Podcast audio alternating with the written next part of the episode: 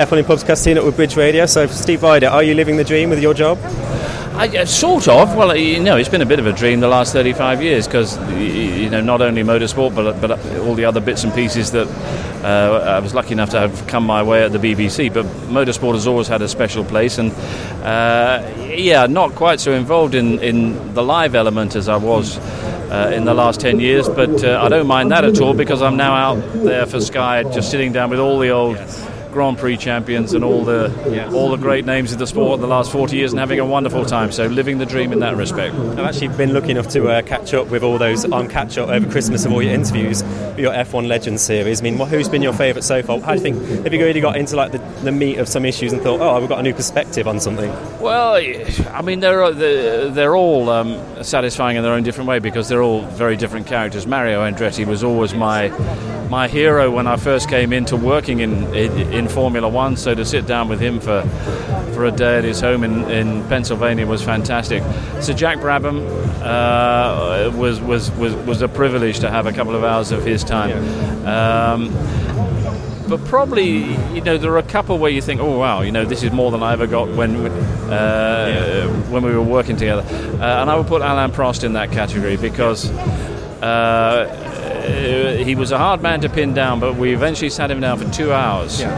Um, and he unloaded on so many different topics. We've only sort of scratched the surface on Sky with, with what we put out so far. Uh, yeah. But, but the stuff he gave us on the relationship with Senna in particular, that goes out in a special program uh, later this year. So, um, yeah. Uh, yeah, they've all been. Um, I honestly thought the uh, Max Mosley one was most uh, sort of enlightening. Was it interesting to meet him without sort of a couple of years past his sort of political career and sort of he's not as much game playing as he was? It's actually opening up to you. Did you feel that? Well, yeah. I mean, he, he is still.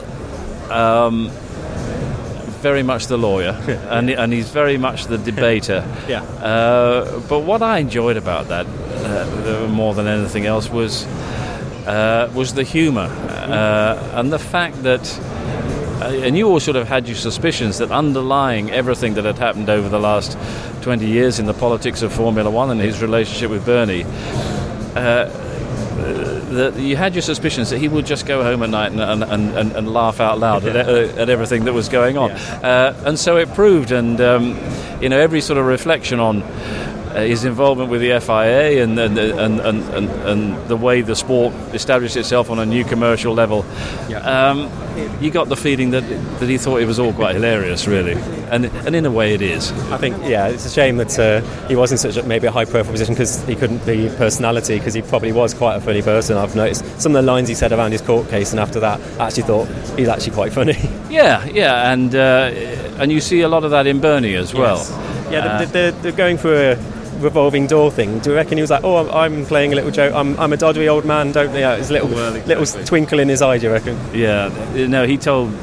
Uh, well, if you've seen the program, uh, you'll know he told some stories about working with Bernie, which were, ah, uh, you know, that revolving door, yeah. Uh, absolutely similar to that kind of thing, yep. 25, 30 years ago. So yep. it's a and uh, of course, you're presenting British Touring Car Is that your absolute favourite championship at the minute? Well, it is. I've got a, uh, a particular enthusiasm and a sort of loyalty for it as well because we helped. Um, uh, establish it on, on the BBC in 1988, and it's and it's Touchwood had a pretty secure mm. television home ever since, be it from uh, BBC in the early years or, or, or the big commitment from ITV now, and it's responded by probably being at its most at its strongest and most optimistic yep.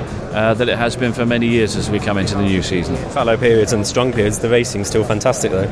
Yeah, yeah, and it will always have those sort of ups and downs because uh, it is a sport and it's a highly competitive sport with some highly competitive characters, but it's, a, it's also a commercial exercise, like, like the whole of motorsport is, and, and, and people invest in the British Touring Car Championship for marketing reasons when they have been satisfied, they move on and the sport uh, takes a dip and then moves up again. But we're on and up, and it's strong, and it's uh, uh, and it's great telly as well. Okay, very last thing then.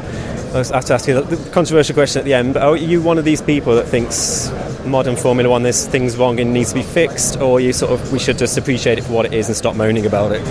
I think, yeah, well, you sort of answered the question a wee bit there. I'm 63 years old, so I'm an old fogey, uh, and I was lucky enough to see some uh, some great drivers in their prime. Yeah. Uh, and it was at a time, and I wouldn't say that any of those were any better than what we see today.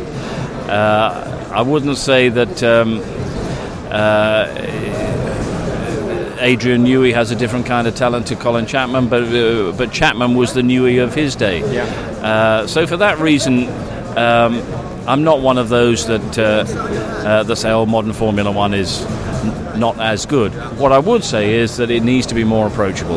Yes. It, it needs to be a little bit more human. It just needs to loosen up a little bit. Uh, and we've been talking about it up on the stage there. That Sebastian Vettel came up on the stage at the Autosport Awards, free of all the sort of sponsor responsibilities and the people with stopwatches standing behind him. Uh, uh, and was himself for 20 minutes and brought the house down. Uh, if that if that could permeate a little bit more into the fabric of Formula One, that wouldn't be a bad thing. Yes, less lawyers behind the interviews and more personality. Oh, Steve, broadcasting legend, thank you very much. Thank you. Cheers. Thank you. Okay, Thank you. Cheers. That was Steve Rider there for the F1 Podcast Bridge Radio. What a great guy.